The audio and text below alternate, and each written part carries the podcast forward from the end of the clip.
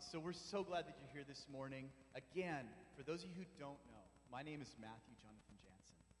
I am six foot five.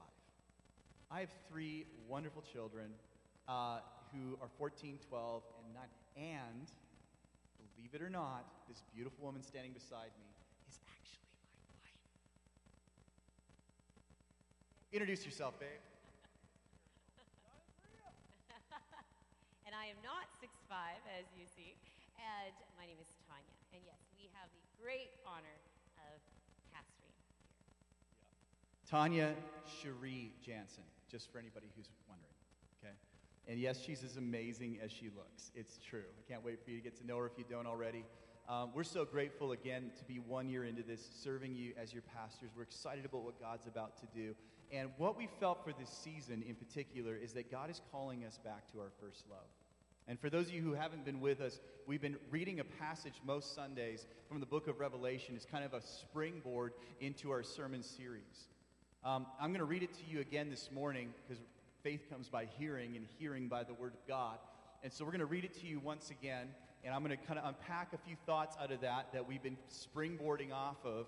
And then we're going to dive into our message today. It's going to be a lot of fun. And yes, my wife is standing here for a reason because today we are going to tag team this message. All right? So this is going to be a lot of fun. I hope you guys can hang with us this morning. Um, but let's move. If you have your Bibles, turn to Revelations chapter 2, verses 2 through 5. Revelations 2, verses 2 through 5. And I'm going to be reading this morning. Uh, last week I read from the New Living Translation. This morning I'm just going to read from the New King James Version. Okay, typically that's how we roll here with, with some New King James. Uh, so I've got my New King James Bible opened up, and I'm going to go ahead and read this. I know your works, your labor, your patience, and that you cannot bear those who are evil. And you have tested those who say they are apostles and are not, and have found them liars. And you have persevered and have had patience, and have labored for my name's sake, and have not become weary. Nevertheless, I have this against you, that you have left your first love. Remember, therefore, from where you have fallen, repent and do the first works, or else I will come to you quickly and remove your lampstand from its place unless you repent. Okay, so what's going on here? Again, this is a letter that Jesus is writing to the church at Ephesus. And this is his, one of his first letters. We're going to be doing a series in a few weeks here on the seven letters to the seven churches in Revelation. This is the first letter in the series, and it's a letter written to the, to the, to the people of Ephesus. And so, what you can see here is that God is highlighting a lot of things that these guys are doing extremely well. But then he points out one thing. He says, There's one thing I have against you, and that is this you have left your first love. So therefore, repent and return to your, the first things. Now, here's what I want to point out about this as we springboard off into our message today is that God is always calling us back into right relationship with Him. When you read this passage, I hope that you don't just simply see a strong word of judgment Okay? When God calls out to us and convicts us of sin and convicts us of things in our lives that we're not doing well, convicts us and makes us feel like, oh man, I'm just not quite measuring up. If you've ever felt that way, that you know you're not hitting the mark all the time, it's not because He's trying to show you how low you are, but it's try, because He wants to call you up into right relationship with Him. The glory of God, get this church again, is always revealed in restoration. So that's what God is doing here with this word. He's calling the Ephesians up. He's saying, Listen, I want to tell you this. And what is it? That's the grace of God. Because if He didn't tell them, they wouldn't know it. If He didn't tell them, Hey, you're, you're, you're drifting away from me, you've turned away from something that's really important here, then they wouldn't know it. And God is always calling us back into right relationship with Him. He gives them the option. He gives them, he actually right there says, This is what you need to do. You're falling away. This is what you need to do. You need to repent. What is repent? It means to turn from and turn to. Turn from the way you're going and turn back to God. Turn from the way you're going and turn back to God. And, church, I want to just tell you right now this is life. This is constant. This is something that we always need to be reminded of His goodness and His greatness, that we would turn from our ways back to His ways. Amen? that we would turn from our ways back to his ways. That's what God is doing. Now, what we've proposed to you this morning and what we've been proposing in this sermon series is that one of the greatest ways, one of the greatest tools that we have to, to, to turn from and turn to, to be reminded of God's goodness and His greatness, one of the greatest, greatest tools that we have is the tool of worship. We've defined worship as, by the way, at Life Church, we value worship. We are a Holy Spirit led church that lives to see God glorified in all things. It's one of our values. And worship, what is it? It is the is it a song? Is it the music? Is it no no. no. Worship is the overflow of your thoughts, feelings, and emotions, and is a response to what is known. Psalm 45, verse 1 My heart overflows with a good theme. I recite my composition concerning the king. My tongue is the pen of a ready writer. It's the overflow of your thoughts, feelings, and emotions, and a response to that is one known. Again, we also defined worship uh, last week as an expression. It's an expression of these things. And so it's not limited to music. We can have a lifestyle expression of worship. You can have an expression of worship of service to, towards God. You can have a, a, an expression of worship uh, with your finances. We worship God with our money. We say, okay, God, my money didn't belong to me, it belongs to you. So I, I am grateful and willing to give of my finances to you, Lord. You can worship God in so many different ways, and but we found that one of the one of our favorite ways is with music. And so we with this kind of series that we're in right now, we really wanted to share our heart and passion as to why do we do what we do on a Sunday morning? Why do we come in here and why do we have guitars and and and by the way, we see a band growing in this place. We see drums coming and electric guitar, and we see young people being raised up to worship God and lead and worship. And, and, and that's our heart and passion. And, and we believe that God's going to do that, but it's not limited to that because it's not about that. There's a musical expression of worship. And last week we talked a little bit about that, and I gave you three thoughts. I said the musical expression of worship helps us to rekindle our love for Jesus and for others by taking our minds off of ourselves by reminding us of who God is and by making room for God's presence. Now, what does this look like practically in our musical expression? And that's what we want to talk about today. What does this look like practically? And we want to give you a biblical foundation for the reason that we do the things that we do. Our, our musical expression of worship, we believe in the Davidic praise and worship outlined in the Psalms. And we believe that there's a pattern for New Testament worship found in the scriptures, and it is described in the book of Psalms. And this pattern is demonstrated, uh, is a demonstrative worship that is characterized by nine biblical expressions of worship. So here's what this is going to look like this morning, you guys. We're going to touch on the nine different biblical expressions of worship. We're going to break this down into three categories, and in each one of those categories, we're going to give you three expressions that are mentioned in the book of Psalms and spend a few moments unpacking those. And then at the end, we're going to draw it back around to this theme of God drawing us back into his presence. Okay, you guys with us? Tanya, you're up. All right. So this is a little bit like a teaching in this little portion here, but it is so important to us that you, as the family of God, as you as the church, understand what it is that we're doing every Sunday morning because it is a huge part of what we do as the body of Christ when we gather on a Sunday morning and we worship with music. And for some of you, you might be like, what are they doing? And we hope to teach and put some light on what we are doing so you have a greater understanding because we want you to worship with knowledge, right? And worship and know what we're doing. All right, so the first, so we're, we're using the Psalms as, our, as a guide. And it's a well known thing, um, the Davidic, the nine Davidic forms of expressions of worship. The first one is our voice, how we use our voice. Now, this is through the musical expression of worship. So, first of all, is you can speak. And I was kind of saying that this morning in worship when I was kind of ex- um, encouraging you. I said, you do not have to sing because some of you don't sing and some of you would not want to sing. Some of you hate singing. Some of you love it. Um, it doesn't matter. This is not about if you're a musician or not. You can speak your praises. You can speak your gratitude. You can speak your thanks. And in psalm 34, 34, verse 1, it says, I will exalt the Lord at all times. His praise will always be on my lips. Hebrews 13, verse 15. Therefore, by him, let us continually offer the sacrifice of praise to God. That is the fruit of our lips, giving thanks to his name. All right? Our voice is a powerful thing. This does not is, not limited to a gathering on a Sunday morning or a worship meeting that you go to that oh well now I can speak my praise. That's the really amazing thing about your voice is that you can use it in the car as you're driving around and as you're going around in your house and you're doing something in your yard, you can be speaking your praise to the Lord and you are focusing on him and that becomes your worship to him. That is your worship to him. There is power in your words. You can do this and this is how we worship. The discipline of this is when we encourage you to sing out. Okay, when we're singing you sing out your own song, you can just sing it. You can speak it. You can do anything. And that's exactly what I was doing this morning in worship. I said, speak it. Tell him. Tell him. Remind yourself. A lot of times, I, I do this all the time. I talk to myself in general. Uh, so if, if, you see, actually, I've told the worship team, it's so funny. As we're like setting it up here in the morning, early in the morning, I'm like, this goes here and this goes here. I'm like, seriously having a conversation uh, to myself all the time, and I'm just telling, oh, and this chord, okay, got it. Oh, this is good. Just who I am. But I also want to put this into practice by speaking my praise because it puts focus where it puts my focus where I want it to be is on God. In the middle of the day, I can just say, Oh, God, turn my heart. Lord, I'm so distracted. I'm so overwhelmed. Whatever the situation is, I can speak it and then I can put my focus on Him. But God, you are worthy. Even though this day is like going downhill really fast, it may only be 8 in the morning.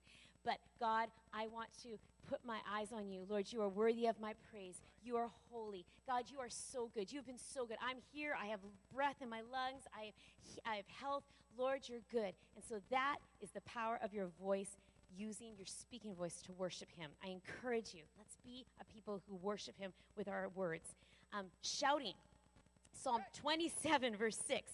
Then my head will be exalted above the enemies who surround me. At his tabernacle, I will sacrifice with shouts of joy. I will sing and make music to the Lord. It is biblical to shout. We do a lot more of that at youth than we do here, but hey, you can shout here in your praise.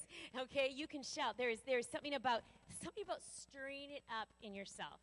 That same thing. If you're speaking, shouting, you're telling yourself, Come on, my soul, that song. You've got a lion inside of you. I am going to worship, I am going to speak of his goodness.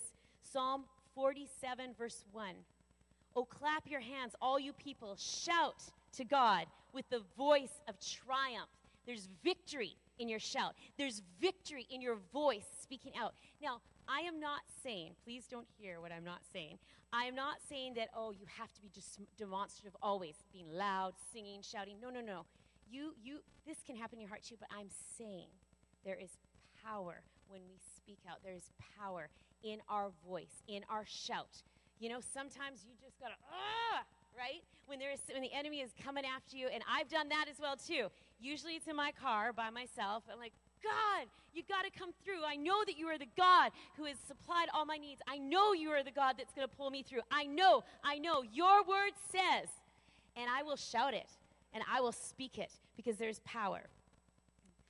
Singing. Psalm 47, verse 6. This is what we do weekly here. Psalm 47, verse 6. Sing praises to God. Sing praises to our King. Sing praises. Could it be more clear? Psalm 96, verse 1. Oh, sing to the Lord a new song. Sing to the Lord all the earth. All right? Um, 1 Corinthians 14, verse 15. I'm throwing a bunch of scriptures at you, but I want you just to hear this, the word of God, to sing. So, 1 Corinthians 14, 15. Well, then, what shall I do? I will pray in the Spirit, and I will also pray in words I understand. I will sing in the Spirit, and I will also sing in words I understand. And I just want to, so singing is the obvious of what we do here. I think most of you are comfortable and understand that when you come to a worship, some of you might go to worship nights at different churches, or if you come on a Sunday morning to a gathering, this is um, an expression that we're familiar with, an expression of worship of singing choruses.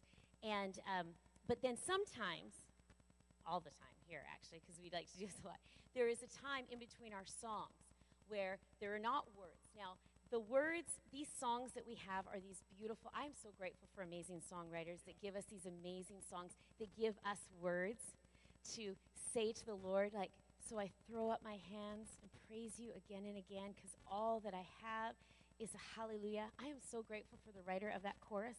I'm so grateful because it, it gives me words that I can sing to my God. I love worship songs because it just puts words. It's like a really good Hallmark card. You know, if some of us aren't so great with words, um, you know, if you want to give a card, I love cards. Matt doesn't really care about cards. That's something we've had to come into a compromise with in our marriage because cards are very important to me. For a birthday, for an anniversary, something he learned very quickly. First anniversary married. No, first Valentine's married. Yeah. He's like, what? I'm like, it's Valentine's. but words, words are important to me. And um, words, when I'm so I'm grateful for the courses that we have that give us words. And then sometimes we end a song and then we just let the instruments play. And then sometimes the worship leader and um, vocalists on the worship team will just sing out. And sometimes I know that that can be uncomfortable if you're not used to that setting. And I just want to explain to you what we're doing. What we're doing is that we're creating space for God to speak, for us to speak to God, that you can use your own words. We've just finished singing a song that has given us beautiful words that help us tell him how good he is, how much we love him. Lord, you are good, good, oh, oh. The battle belongs to you, oh God. You know, all these songs that we just sang, I'm using this morning as an example. I love those words. But then there's times that I think that the Lord, I believe the Lord wants to hear my heart. So that's that space. And we let the Spirit just move. And I, and, and I want to be able to just say to the Lord, Here I am, God. You're so good. Thank you. Thank you, God. I love you. And that's what that time is. What are they doing? I don't see words. The screen is blank. Oh, I'm so awkward now. I just want to encourage you. Close your eyes and receive. If you don't want to speak or sing right in those moments, you don't have to. But then let the Spirit move and speak to you. Because in those times that we create, that's a big thing that we're doing in worship service, in this worship setting, is that we're creating and leaving a space for God to move. You can tell Him how you feel, and then He is going to speak to us. We believe that. He will speak to us. He will speak. He will move. So that's a very sacred, special space. So that's what we're doing in that time. Awesome. The next way that we can worship, the next category is our posture. Changing your posture can make a difference to how you worship God. And the first one is bowing down. Psalm 95, verse 6 says, Come, let us bow down and worship. Let us kneel before the Lord our God, our Maker. And the words that come to mind when we talk about bowing are words like sacred, holy, reverent, humility, surrender. Bowing before the Lord is a posture that declares his place of honor in our lives. It's telling uh, that, that, that, we are uh, uh, lower than him and recognizing that he is higher than us and that he is good and that he is God. And we know this about bowing. We know that one day every knee will bow and every tongue will confess that the glory of God. And, and, in Philippians, we see this that the name of Jesus, every knee should bow of those in heaven and on, of those on earth and those under the earth. On, we know that that's going to happen someday. And so when we physically change our posture to kneel or to bow before the Lord, it's a giving a message to Him and to ourselves that my God is King, my God is Lord, and it's not me. We constantly need to take ourselves off of the throne of our own lives and put Jesus back in that position. All right, so that's bowing. The next one is standing. standing. Psalm 119, verse 120 says, My flesh trembles in fear of you. I stand in awe of your laws. Again, when we talk about posture, a lot of times what this shows is honor. We stand to show honor. We've all experienced this in our culture. You ever been to a wedding where people did not stand up for the bride? when she came down the aisle? Here comes the bride.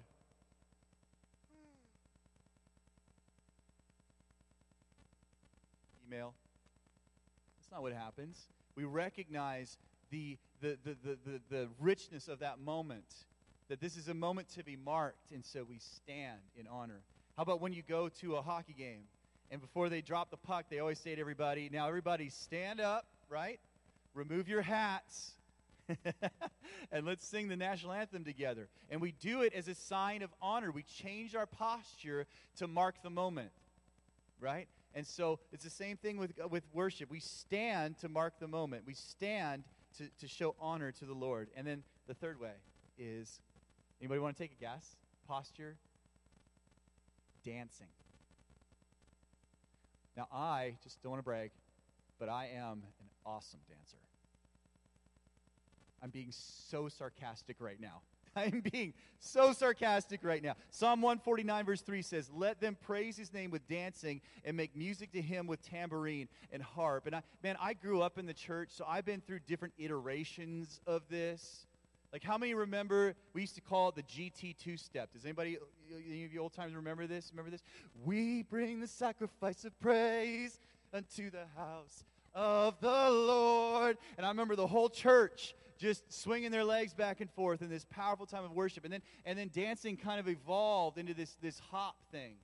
And so in youth, we used to do this, you know, it's you I live for every day. And it's just straight up and down. And I, I, I think I'm kind of still there.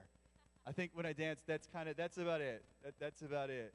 But dancing is biblical, you guys. Dancing is an expression of our bodies. Again, it's a way that we can prophetically tell our bodies, hey, listen, no, no, you will come under the authority of God and I'm going to worship Him and I'm going to glorify Him with all my might, with all my strength, with all my soul, with everything that I have within me. I will praise His name. It's a posture given to the Lord.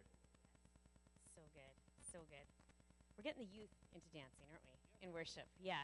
Starting there. Then they're going to like overflow into you guys. And then you guys are going to have to, it's going to be contagious. um, our hands, that's the next thing uh, that we can, has, uh, we can use as an expression of our worship. Number one, we can play instruments. This is for obviously a select few who know how to play the instrument. But Psalm 33, verse 2 and 3 says, Praise the Lord with the harp, make music to him with the 10 string lyre, sing to him a new song, play skillfully, and shout for joy. There's another one there shout and, and, and play and sing. And uh, so, our instruments, this is in a way that we can express our worship and our love and adoration. And um, those of us that are up on the worship team that play an instrument, it is, we, I always pray that in the morning. I'm like, thank you, Lord God, that we can use these gifts to honor you and to lift you up and to help lead people into worship. It is an honor. I love that we can take a gift that God has given to us, like playing piano, playing acoustic guitar, playing bass, whatever it may be, and we get to use that gift as an offering to help facilitate the presence of God in this place so that when you come in, and those of you online that are joining us, you can come in and the presence of God is here because we've been able to use our instruments. Now, His presence is here regardless if we play instruments, as we found out this morning. Um, I was like, what? But um, it doesn't matter. But the instruments help create. And a way, God is so creative. Our God is so creative, and He came up with instruments. He, this is all His idea. Music is His idea. And I'm so grateful that we can play instruments as an expression of worship. Share on that real briefly here, sorry. Oftentimes, when I'm playing an instrument, I find that that instrument can help become my voice. So if I'm trying to express worship to God and I just don't have the words to be able to express it to Him, I can do it on my instrument. Like when I get to play, you know, the drums, for instance, just, you know, there's this like prophetic thing that happens when you're playing the drums and you set the tone. And it's like this warfare breakthrough anointing on those things. Or when I'm playing the, the, the guitar, I can create a sound that just rises up that I don't know what to sing, but I just want to express the greatness of God. And I can do that on an instrument. And there's a way we talk about this um, as like prophesying on our instruments. And you'll see us do that sometimes where there'll be a break and we won't be singing. And It'll just be the instruments just playing out with all of our might to the Lord, creating that sound and that glorious worship to God. Also, um, instruments can change the atmosphere. We see that in the Old Testament when King Saul would ask for David to come with his harp when he was agitated in his spirit, and he would ask King or ask David to come and play the harp. And in that atmosphere of this, and David had a heart of a worshiper, and that when you have that heart, that music, that playing of that instrument can change an atmosphere, can shift atmospheres. That's why, tip for all you moms out there, when we're having our lovely early morning rush at school, and if it gets escalated, our school mornings, that's why this mom turns on the worship music really loud, louder than everything else, because I want to shift the atmosphere in my home from chaos and like, have you forgot your school books? Ah, all the things, um, to, to like, okay, and it just it settles things. It settles things because music can change the atmosphere, and way more worship music because the power of God is on it. Number two, we got to rush through these. Um, uh, clapping with your hands, you clap. Psalm 47, verse 1 Clap your hands, all you nations, shout to God with cries of joy. You can see a lot of these scriptures are repeating things that we've already said with the shouting. Clap your hands, all right? And um, in, our, in our culture, um, a lot of times when we're clapping, it would be to give an applause, right? To, and it's kind of a way of giving praise, right? Like praising when we clap. And we do the same thing. Um, a lot of times we'll say, let's do an offering of, you know, a, give him a clap offering. It's, it's an offering that we can use. And we also use it to set rhythm. You know, you can clap. I can't clap right now when I'm on the piano, and it bugs me so much. I miss it. Um, but, you know, it just keeps rhythm. It's a way that I can express um, my worship to the Lord with my hands, clapping. It is godly, it is biblical. Number three, lifting of hands. Psalm 63, verse 4 I will praise you as long as I live, and in your name I will lift up my hands. I will lift up my hands. In your name, I will lift up my hands. It's a sign of surrender. It's when I'm doing this, first of all, I am just kind of giving it all back to God. There's many representations of this, but you can give it all to God. This is all honor, glory be to your name. Also, it's a sign of, Lord, you are the only one that's worthy. I cannot do this on my own. This, all of me is yours. And that surrendering of lifting of your hands, it's a posture of surrender.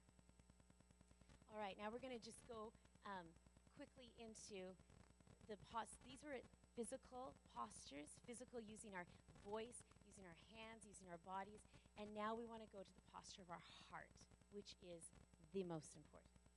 That's right. It comes back to the heart. And to do that, we're going to briefly read a scripture to you out of the book of John, tell you a brief story, and then we're going to talk about just two things as we close today.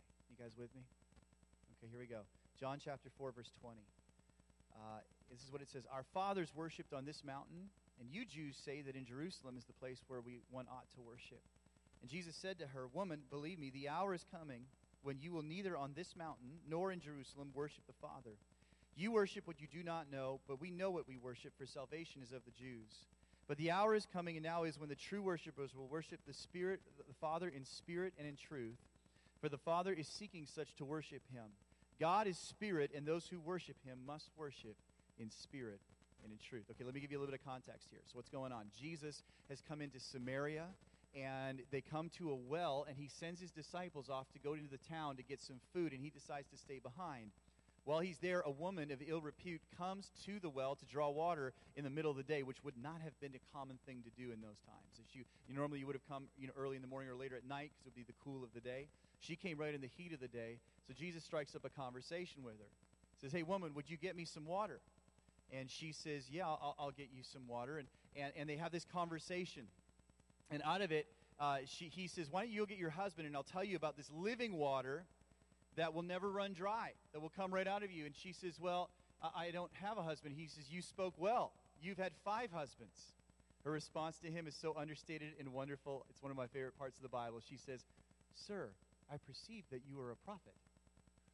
And he says, Yeah, and then she changes the subject because he's getting personal, right? So she changes the subject. She goes, Hey, I got a question for you, prophet. You know, my fathers say that we need to go worship here in Samaria, and that's where we need to worship. That's the methodology that we need to have if we're going to worship God. But you Jews say that we can only go back to Jerusalem to worship. So, so which one is it? And this is Jesus' response. His response to her is, our fathers worship. She says, and you Jews say in Jerusalem is where the place you ought to worship. Jesus said to her, Woman, believe me, the hour is coming when you will neither on this mountain nor Jerusalem worship the Father. Uh, you worship what you do not know, but we worship what we know, for salvation is the Jews. But the hour is coming, and now is when the true worshipers will worship, this, worship the Father in spirit and in truth. For the Father is seeking such to worship him. God is spirit, and those who worship him must worship in spirit and in truth. So here it is. She's asking, What, what method should I use to worship you? I mean, there's all these great ways that I could worship. There's all these, people are saying I should do this and I should do that. And Jesus is saying, what I'm actually after is not just your methodology, I'm after your heart. I'm after your heart. And this morning, with all these great ways that we've just mentioned to worship God, these are ways that we can express, but we said this earlier worship is the overflow of the heart.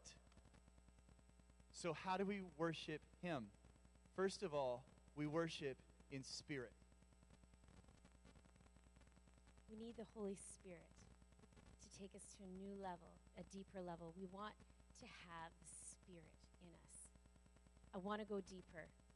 There's a quote from Raymond Brown that says, The Spirit raises men above the earthly level, the level of the flesh, and enables them to worship properly. We need the Holy Spirit because it can take us out of ourselves. Just as we need the Holy Spirit to help us pray, we also need the divine enabling of the Holy Spirit to help us worship in spirit and in truth. Talks in Romans that the Spirit also helps, Romans 8 26, sorry, the Spirit also helps in our weaknesses, for we do not know what we should pray for as we ought. But the Spirit Himself makes intercession for us with groanings which cannot be uttered. He does that in our prayer life. He wants to do that in our worship life. He can take you deeper and further. This is one of my favorite quotes by Graham Kendrick. It says, To worship in spirit is to tap into the very source of worship himself, the inexhaustible, endlessly praising Spirit of God, and allow him liberty to join with our spirit in expressing through our mind and our body the worth of our Savior Jesus and the love of our Heavenly Father. He enables us, using our body and our mind, to worship through Him. We want to be a people that worship in spirit. Not just, oh, yes, yeah, Lord, uh, like in this head knowledge, we want it to go down to our heart. God, we need you. Lord, I seek you.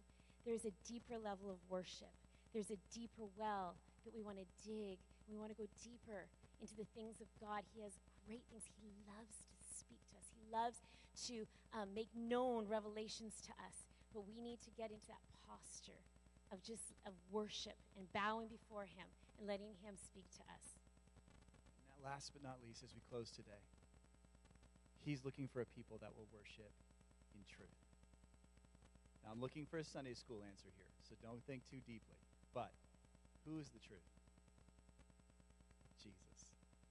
Jesus says, I am the way, the truth, and the life. And in a world that is starving for truth, that's searching under every nook and cranny on every website and Google page, trying to find the truth, we follow the one who is truth. And his name is Jesus. And I want to remind you of something I said earlier. I said that worship is the overflow, it's a response to that which is known. We don't worship a feeling. We don't worship an emotion.